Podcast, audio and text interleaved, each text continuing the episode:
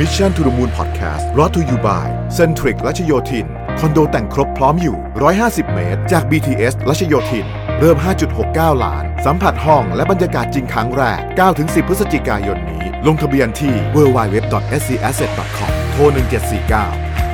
สวัสดีครับยินดีต้อนรับเข้าสู่ Mission to the Moon Podcast นะครับวันนี้เป็นเอพิโซดตอบคำถามประจำวันที่สามพฤศจิกายนนะครับเริ่มเลยแล้วกันนะฮะคำถามแรกบอกว่าอยากทราบว่าทำไม Visa MasterCard PayPal และสมาชิกอื่นๆถึงออกจาก Libra นะครับแล้วแท้จริงแล้วเนี่ยมาร์คต้องการอะไรกันแน่จากการก่อตั้ง Libra เอ่อสาเหตุของการออกก็ยังไม่ได้มีการออกมาระบุชัดเจนนะครับล่าสุดเนี่ยสมาชิกที่เหลืออยู่อีกถ้าผมจำไม่ผิดยี่สิบเอ็ดเจ้าเนี่ยก็ยังยืนยันว่าจะไปต่อนะครับคำถามว่า Facebook ผู้ซึ่งเป็นคนเริ่มเริ่มโครงการนี้เนี่ยต้องการอะไรนะฮะต้องการยูเซอร์ครับเพิ่มอีกหนึ่ง billion นะตอนนั้นที่ที่ที่เป็นเรื่องเริ่มต้นทั้งหมดเนี่ยนะฮะแล้วเขามองว่าการใช้เกี่ยวกับเรื่องของ payment นี่แหละจะเป็นจุดที่สามารถทำให้มันยูเซอร์มันไปต่อได้เพราะตอนนั้นยูเซอร์มันก็ สองพัน กว่าล้านแล้วที่เป็น daily active user ค่อนข้างเต็มแล้วนะฮะถามว่าคิดว่าเป็นยังไงบ้างนะครับก็คงจะเกิดการชะลอตัวบ้างแต่ทั้งนี้ทั้งนั้นเนื่องจากว่าทาง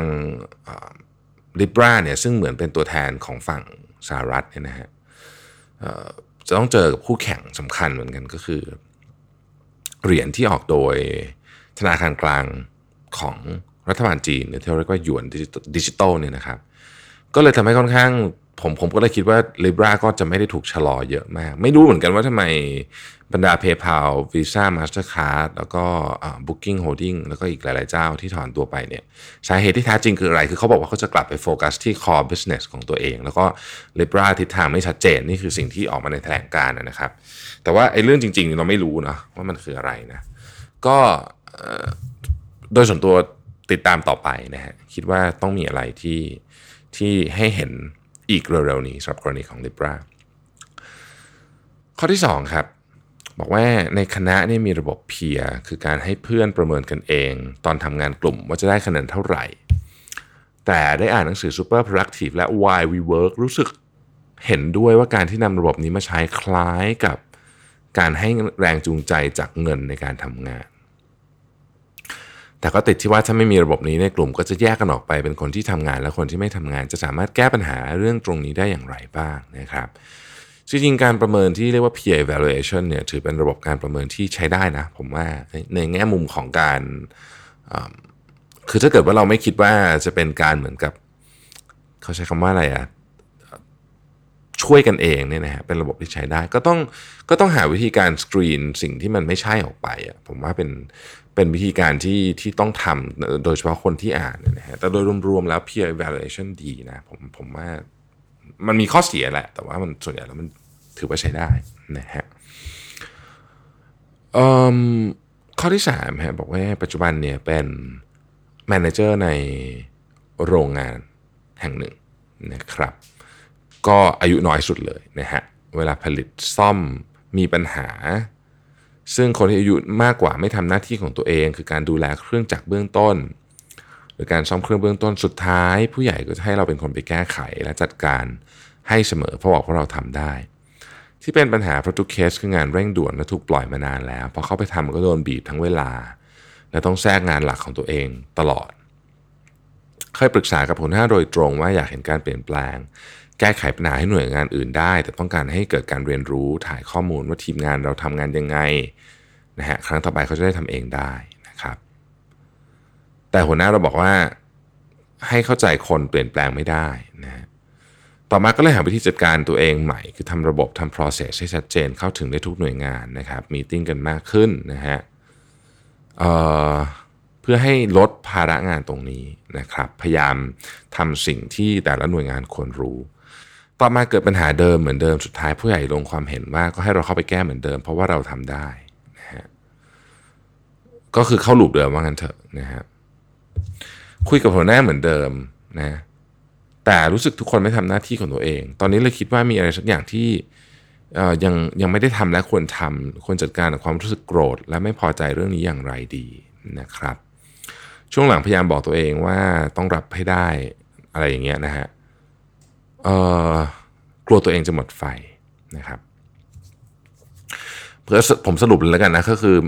ปัญหาเหมือนปัญหามันซ้ำเดิมแล้วก็ไม่ไม่มีวิธีการแก้ไขที่ชัดเจนเป็นรูปธรรมจากผู้ใหญ่อะไรอย่างเงี้ยนะครับถ้ามันเป็นเรื่องของการที่ทำให้ทุกคนสามารถดูแลไม่ว่าจะเป็นเครื่องจักรหรืออะไรก็ตามที่ตัวเองทำได้เพื่อให้เราให้ลดงานของเราลงเนี่ยนะฮะ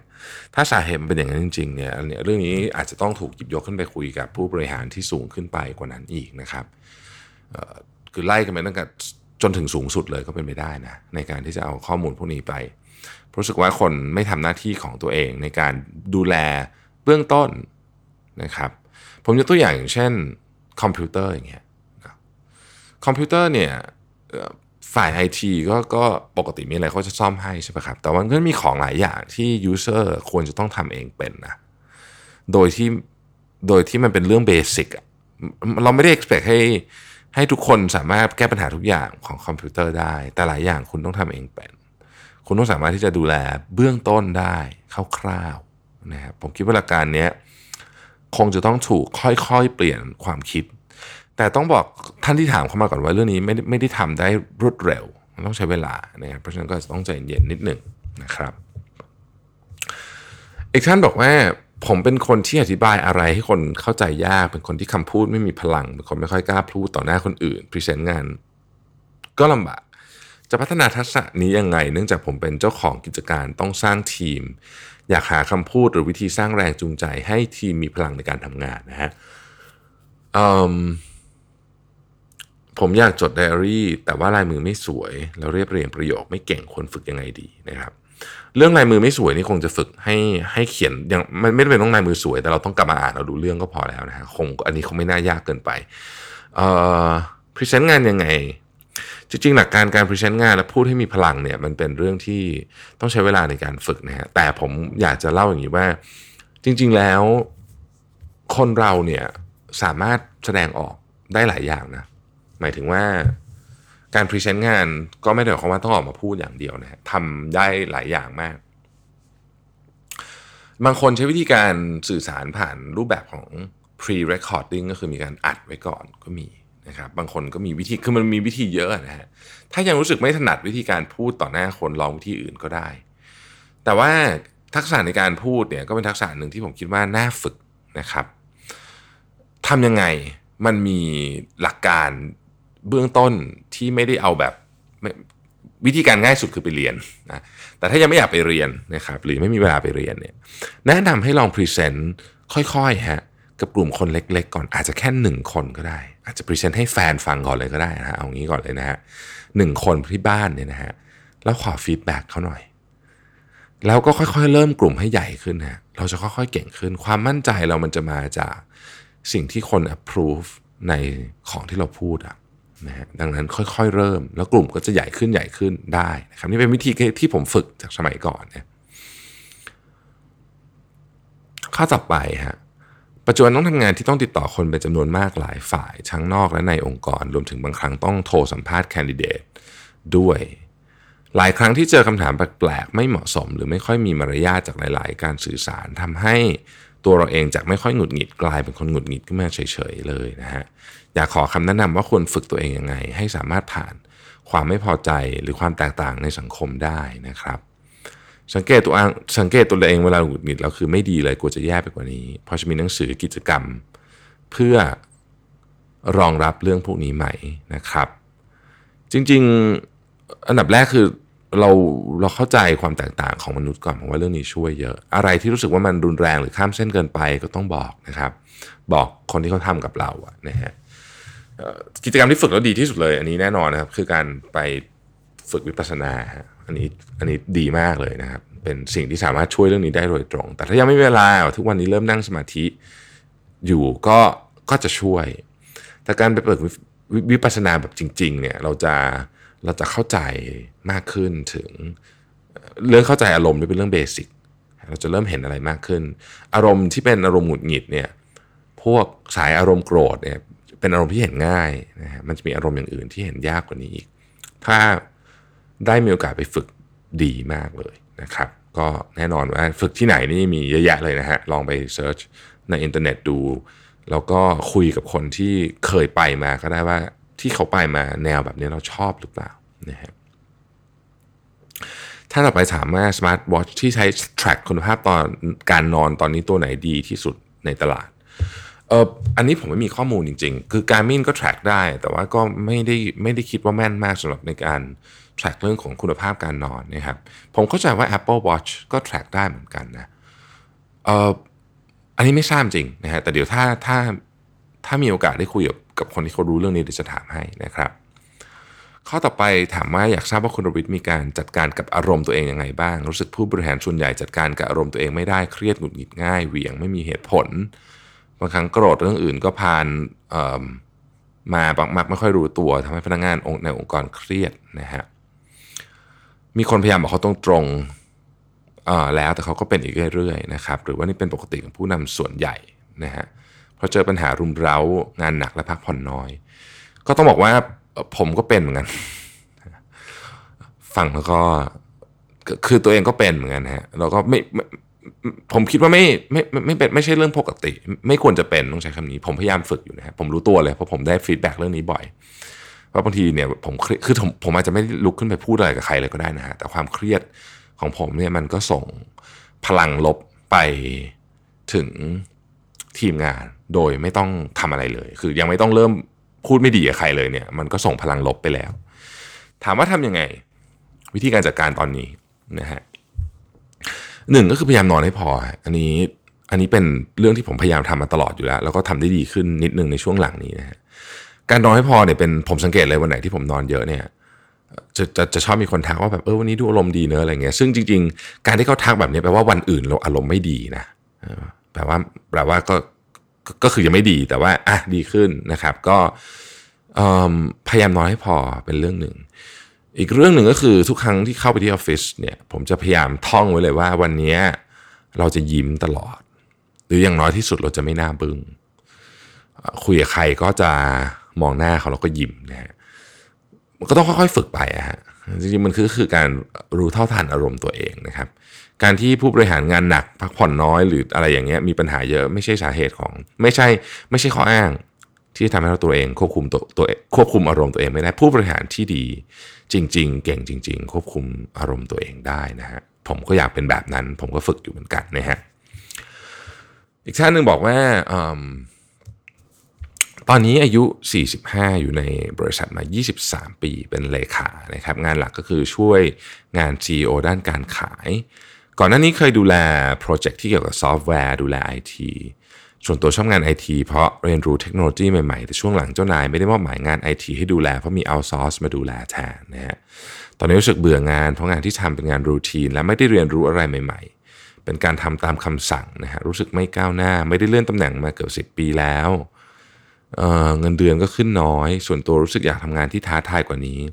แต่ด้วยฐานเงินเดือนที่ค่อนข้างสูงและไม่กล้าออกไปหางานใหม่อายุมากแล้วควรได้รับเงินเดือนน้อยลงนะครับปัจจุบันก็มีภาระด้วยพยายามคิดว่าอดทนทำใจจนเกษียณทำงานแบบ play safe เพราะถ้าทำมากไปเกินหน้าที่บางครั้งก็ถูกตำหนิทำให้เสียกำลังใจแต่บางครั้งก็อยากลาออกไปหาอะไรที่ท้าทายทำตอนนี้พยายามหากิจกรรมนอกเวลางานทำเช่นไปวิ่งเขียนโปรแกรมไฟต้อนเรียนเรียนเขียนโปรเรียนเขียนไฟต้อนเพื่อรู้สึกว่าตัวเองมีคุณค่านะครับอยากขอคำปรึกษาว่าทำใจอย่างไรให้ทำงานมีความสุขนะฮะไม่อยากเป็นหุ่นยนต์โอเคผมว่าถ้าเกิดว่าคุยกับเจ้านายแล้วแล้วเขาไม่ได้ให้งานเพิ่มหรือไม่คือไปขอความรับผิดชอบเพิ่มแล้วเขายังไม่อยากให้หรือไม่ให้หรือด้วยเหตุผลอะไรก็แล้วแต่ผมก็คิดว่าแต่ละคนก็คงจะมีเหตุผลของตัวเองที่แตกต่างออกไปเนี่ยสิ่งที่คุณทำอยู่ก็เป็นเรื่องที่ถูกต้องแล้วนะฮะผมว่าก็คือไปหากิจกรรมอย่างอื่นทำอาจจะเป็นกิจกรรมที่ทำแล้วได้เงินด้วยซ้ำนะฮะมีเยอะนะฮะลองลองดูว่าตัวเองถนัดถนัดแนวไหนนะแล้วบางทีเราจะค้นพบ passion ใหม่ของตัวเองก็ได้ก็ไม่ได้จำเป็นจะต้องลาออกจากงานก็มีงานอื่นๆทำเพิ่มก็ได้คนในอนาคตเนี่ยอย่างที่ผมชอบพูดในพอดแคสต์ไม่มีอาชีพเดียวหรอกครับมีหลายอาชีพมีรายได้หลายทางลองดูฮะการที่เรางานไม่ได้เยอะหรือไม่ได้ท้าทายมากแล้วเนี่ยก็อาจจะเป็นช่องทางที่ทำให้เรามีเวลาในการทำเรื่องพวกนี้ก็ได้แต่ทั้งนี้ทั้งนั้นงานที่เราได้รับมอบหมายก็ยังสามารถทำให้มันท้าทายขึ้นได้นะครับถ้าเราลองหาวิธีดู ในงานที่ดูเหมือนจะน่าเบื่อจริงๆลองดูว่ามันมีช่องทางพัฒนาได้เสมอท่านต่อไปนะฮะมีมีความเข้าใจว่าเนื้อหาบางอย่างมีข้อจำกัดในเรื่องของเพศนะฮะผู้หญิงเราพยายามทำความเข้าใจเองว่าอาจไม่เหมาะกับงานที่ทำงานหนักจริงๆนะครับเช่นยกของปีนป่ายแต่รู้สึกน้อยใจและไม่มั่นใจกับทักษะที่จะทำให้ตัวเองพัฒนาขึ้นไปเพราะงานส่วนใหญ่ต้องลุยเลยปรึกษากับหัวหน้าควรคุยยังไงดีคือคือประเด็นบางงานหัวหน้าไม่ให้ทำเพราะเพราะว่าเป็นผู้หญิงใช่ไหมฮะโอเคเป็นงานเกี่ยวกับทางสายวิศวกรรมนะครับก็อาจจะต้องขอโอกาสลองทำดูแต่ว่าคืออันนี้ก็ต้องคือผมไม่รู้ว่าไอ้งานที่หนักนี่มันหนักขนาดไหนนะฮะแต่โดยส่วนใหญ่ตอนนี้ เก้าสิบห้าเปอร์เซ็นต์ ผมว่างานส่วนใหญ่ผู้หญิงทำได้หมดแหละนะครับลองคุยกับหัวหน้าดูลอง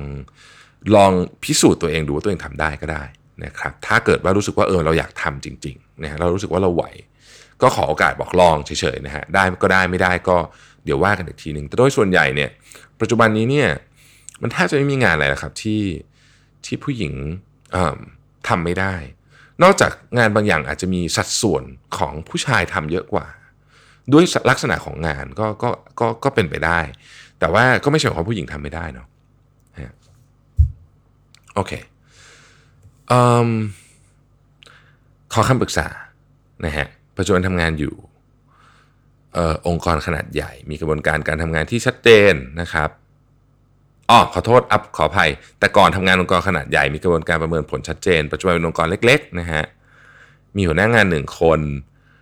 หัวหน้าเป็นคนชิวๆเอ่อ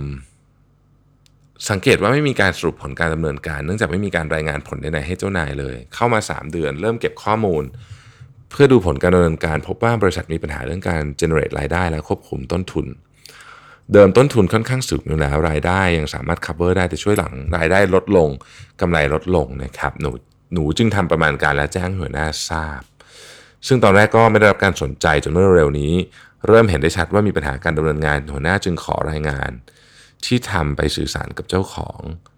ซึ่งเขาไม่ให้เรามีส่วนร่วมใดๆแต่หนูก็ยังคงทำรายงานเก็บข้อมูลต่างๆเพื่อให้ทราบปัญหาสุดท้ายรู้สึกว่าทำไมเราถึงเป็นคนคิดและหาปัญหาทางแก้ไขแต่ดูไร้ประโยชน์ในสายตาของเจ้าของขณะที่หัวหน้าไม่ใช่คนริเริ่มอะไรนะครับแต่เจ้าของมองว่าเขาเป็นคนที่สร้างประโยชน์ให้กับองค์กรจึงอยากรู้ว่าเราควรมีวิธีการคิดยังไงการที่เราทำงานอย่างมีประสิทธิภาพท่ามกลางเพื่อนร่วมงานที่ทำแบบผ่านๆไปนะครับอืมปัญหาคลาสสิกอันนี้คือเวลาฟีดแบ็กกับหัวหน้าเนี่ยอาจจะฟีดแบ็กหัวหน้าใหญ่เลยก็ได้นะครับเจ้าของเนี่ยว่าเป็นยังไงก็บอกเขาให้ทราบบางทีเขาไม่ทราบเป็นจริงอะนะฮะถ้ามีคนเอาผลงานของเราไปเทคเครดิตเขาอาจจะไม่รู้จริงก็บอกได้อันนี้ผมว่าไม่มีปัญหาอะไรนะฮะถ้าหัวหน้าใหญ่สุดเขามีเขาก็เขาก็ต้องมีวิธีการบริหารจัดการที่ทำให้ข้อมูลจากเรามันมีความใช้คำว่า discrete นะแต่จริงๆครับเวลาเราทำงานนะฮะอยากให้ตั้งปณิธานไว้เลยว่าเราจะโฟกัสที่งานของเรามากที่สุดเราไม่ต้องสนใจหรอกว่าคนอื่นเป็นยังไงนะฮะเดี๋ยวคนที่ทำงานไม่ดีเขาก็จะได้รับผลของเขาไปเองครับคนที่ทำงานดีก็จะได้รับผลของเขาไปเองนะครับอยากให้โฟกัสไม่งั้นไม่งั้นจิตตกจริงๆมันจะติดจิตตกมากจะไม่อยากไปทำงานนะฮะก็พยายามโฟกัสที่เรื่องของตัวเองให้ดีที่สุดนะครับอีกท่านหนึ่งนะฮะนี่ผมรวบนะฮะคำถามมันยาวมากบอกว่าช่วงหลังเนี่ยรู้สึกงานหนักมากเลยนะฮะเลยไม่มีเวลาออกกำลังกายเอ่อเวลาคิดงานเลยรู้สึกแบบโฟกัสงานไม่ค่อยได้นะฮะรู้สึกตอนนี้แบบคิดงานทำอะไรไม่ค่อยออกไม่มีแรงกระตุ้นเลยนะครับเอ่อรู้สึกทำงานเพื่อเงินไปเฉยๆนะฮะโอเคทำไงดีนะครับอืมอาการนี้มีลักษณะคล้ายอาการหมดไฟเนาะใช่ไหมซึ่งก็ต้องบอกว่าอาการหมดไฟเนี่ยถ้าเกิดมีพูดเรื่องของการออกกำลังกายเข้ามาด้วยเนี่ยบางทีมันอาจจะเกี่ยวข้องกับการรักษาร่างกายของเราก็ได้นะครับนอนน้อยหรือเปล่าช่วงนี้ไม่ค่อยได้ออกกำลังกายกินอาหารไม่ดีอันเนี้ยมันจะช่วยช่วยเป็นตัวเร่งให้งานที่คุณอาจจะไม่ค่อยสนุกอยู่แล้วเนี่ยยิ่งไม่หนุกหนักขึ้นไปอีกนะครับลองกลับมาดูแลร่างกายนิดนึงหาสาเหตุจริงๆให้เจอเวลาเราเครียดเนี่ยนะฮะต้องหาสาเหตุให้เจอว่าเครียดจากอะไรกันแน่เพราะวิธีการด่วนสรุป ว่าเราเครียดจากเรื่องงานแต่จริงแล้วเราไม่ได้เครียดจากเรื่องงานเนี่ยยิ่งหนักนะฮะยิ่งหนักไปหนักไปใหญ่เลยคราวนี้นะครับอืมข้อต่อไปถามว่าโปรโมชั่นสินค้าแบบไหนดีกว่ากันระหว่างซื้อหนึ่ง สาม หนึ่งกับลด ห้าสิบเปอร์เซ็นต์ นะครับโอ้ตอบยากมากเลยอ่ะคือมันแล้วแต่ของแล้วแต่ราคาแล้วแต่อะไรต่างๆนานาแต่โปรโมชั่นที่ผมชอบมากเลยคือโปรโมชั่นชิ้นที่สอง หนึ่งบาทของวัตสันคือจริงๆมันคือมันคือซื้อหนึ่งแถมหนึ่งแหละแต่ว่ามีกิมมิคที่ทำให้คนจำได้เท่กว่าปกตินะฮะซึ่งเป็นแคมเปญที่เขาประสบความสำเร็จมากนะเพราะฉะนั้นต้องดูครับว่า product เป็นอะไรนะฮะตอบยากอันนี้ตอบยากไม่ไม่น่าจะมีอะไรดีกว่าอะไรโดยโดยโดย ร้อยเปอร์เซ็นต์ อยู่แล้วนะครับ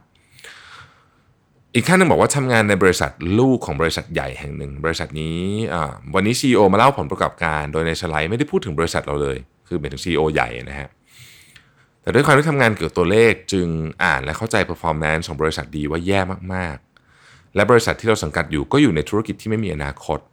ช่วง คิว แอนด์ เอ มีคนถามประเด็นแผนในอนาคต ซี อี โอ ตอบดูแบบไม่มีแผนที่ชัดเจนและอยากให้ผู้จัดการในบริษัทที่เราสังกัดไปสื่อสารเรื่องภายในให้มากกว่านี้รู้สึกหมดกำลังใจเพราะเพิ่งเห็นภาพที่ชัดเจนว่าบริษัทที่อยู่อยู่เนี่ยไม่ได้วางอนาคตไว้แล้วนะครับจะบูสต์อัพกำลังใจต่อไปยังไงดีนะฮะในบริษัทที่ดูแล้วเติบโตยากถ้าดูแล้วมันเติบโตยากจริงก็อย่าฝืนนะครับก็อาจจะต้องขอย้ายไปอยู่บริษัทอื่นในเครือก็ได้นะถ้าเกิดรู้สึกว่าเออที่นี่ไม่ไหวจริงแต่ผมจะบอกว่าถ้าเกิดเรามองโอกาสวิกฤตเรียกว่าเป็นวิกฤตกันนะให้เป็นโอกาสเนี่ยถ้าบริษัทเล็ก performance ก็ไม่ดีแต่เราเห็นลู่ทางที่มันจะไปต่อได้แล้วเราช่วยพลิกมันกลับขึ้นมาได้เนี่ยนี่จะเป็นแบบผลงานชิ้นโบแดงเลยนะฮะและสิ่งที่คุณได้จากเรื่องนี้เนี่ยไม่ว่าจะเป็นเรื่องทาง financial หรือเปล่าเนี่ยมันจะประสบการณ์อันมีค่ามากๆเลยนะฮะอีกท่านนึงถามว่าคิดยังไงการพัฒนาประเทศโดยที่ไม่ให้ความสำคัญกับ จี ดี พี แต่ให้ความสำคัญกับการเจริญการกระจายความเจริญหรือลดความเหลื่อมล้ำระหว่างคนรวยกับคนจนได้มากขึ้นนะครับทำไมต้องคิดว่าการเติบโตต้องเป็นบวกตลอดด้วยเราคิดว่าติดลบบ้างก็ได้แต่ทำให้คนในประเทศมีความสุขมากขึ้นกว่าจะดีกว่าไหมนะฮะโอ้เป็นประเด็นที่ตอบแล้วยาวมากเผอิญผมกับพี่ปิ๊กกำลังจะทำพอดแคสต์เรื่องนี้พอดีเลยเรื่องเรื่องการเจริญเติบโตทางเศรษฐกิจและความยั่งยืนของเศรษฐกิจไทยนะครับเดี๋ยวขออนุญาตไปตอบในพอดแคสต์ผมตอบสั้นๆอย่างนี้ก่อน จี ดี พี ตัวเลขเงินเฟ้อตัวเลขอะไรพวกนี้ต่างๆเนี่ยก็เป็นเพียงแค่มาตรวัดมาตรวัดหนึ่งเท่านั้นนะครับเหมือนกับร่างกายมนุษย์เราไม่สามารถบอกได้ว่าร่างกายเราดีจากมาตรวัดเพียง หนึ่งถึงสอง มาตรวัดเช่นคุณอาจจะบอกว่าคอเลสเตอรอลเราอยู่ในเกณฑ์ดีเอาเอาใหม่เอาใหม่ความดันแล้วกันความดันอยู่ในเกณฑ์ดีครับไม่ได้แบบของคุณจะสุขภาพดีนะมันมีอย่างอื่นที่ต้องวัดอีกเยอะแยะเลยนะฮะหรือน้ำหนักส่วนสูงเงี้ยนะฮะการที่บอกว่าคุณน้ำหนักส่วนสูงอยู่ในเกณฑ์คือดูดูฟังดูแล้วก็ไม่ผอมไม่อ้วนเกินไปเนี่ยก็ไม่ได้หมายความว่าคุณจะสุขภาพดีนะมันก็เป็นแค่เกณฑ์วัดอย่างนึง จี ดี พี เองก็เป็นแบบนั้นเหมือนกันนะครับแต่เพิ่มเป็นอันที่คนพูดถึงเยอะอาจจะเป็นเกณฑ์วัดที่เราใช้มานานเดี๋ยวจะเล่าให้ฟังผ่านมุมมองของผมกับพี่ปิ๊กแล้วกันนะว่าจริงๆแล้วเนี่ยเศรษฐกิจไทยเนี่ยมันควรจะมีอย่างอื่นหรือแฟกเตอร์ในการพิจารณาอะไรอีกบ้างนะครับข้อสุดท้ายนะครับวันก่อนเจอพี่ที่ทำงานเก่าฟีดแบ็กว่าเรามีแอททิจูดไม่ดีอยากรู้ว่าแอททิจูดที่ดีเป็นยังไงนะฮะยอมรับว่าคำถามมันกว้างมากแต่รู้สึกว่าเรามี attitude ที่ดีประมาณนึงแล้วแต่คนอื่นยังมองว่าไม่ดีเนี่ยควรจะเพิ่มหรือลดตรงไหนดีนะฮะคำถามตอบยากมากๆเลยแต่ว่าถ้าให้ผมตอบเร็วๆนะครับ attitude ที่ดีเอาเฉพาะเรื่องการทำงานเนาะสิ่งที่ผมคิดว่าดีคือหนึ่งชอบเรียนรู้นะครับสองเชื่อว่าการเปลี่ยนแปลงเป็นเรื่องที่ไม่แย่เป็นเรื่องที่ดีเป็นเรื่องที่สามารถที่จะการเปลี่ยนแปลงคือสามารถทำให้เราเติบโตต่อได้อีกเรื่องนึงก็คือเชื่อว่ามนุษย์นะฮะมีความแตกต่างกันหมายถึงว่าเชื่อในความแตกต่างของมนุษย์แล้วก็รู้สึกว่าเออความแตกต่างของมนุษย์เป็นสิ่งที่เป็นสิ่งที่ดีมีดีแล้วที่มีนะพยายามทำความเข้าใจเพื่อนมนุษย์คนอื่นนะพวกนี้เป็นลักษณะของ attitude ที่ดีแต่อย่างที่บอกครับความถามมันกว้างจริงเพราะฉะนั้นก็ก็ก็ต้องถามว่าไอ้ไอ้คำว่าไม่ดีเนี่ยมันอะไรคือไม่ดีแล้วเดี๋ยวถ้ารู้แล้วเดี๋ยวคราวหน้าผมจะพยายามตอบให้นะครับนี่ก็เป็นคำถามทั้งหมดสำหรับวันนี้นะครับขอบคุณที่ติดตาม Mission to the Moon Podcast สวัสดีครับ Mission to the Moon Podcast Presented by เอส ซี Asset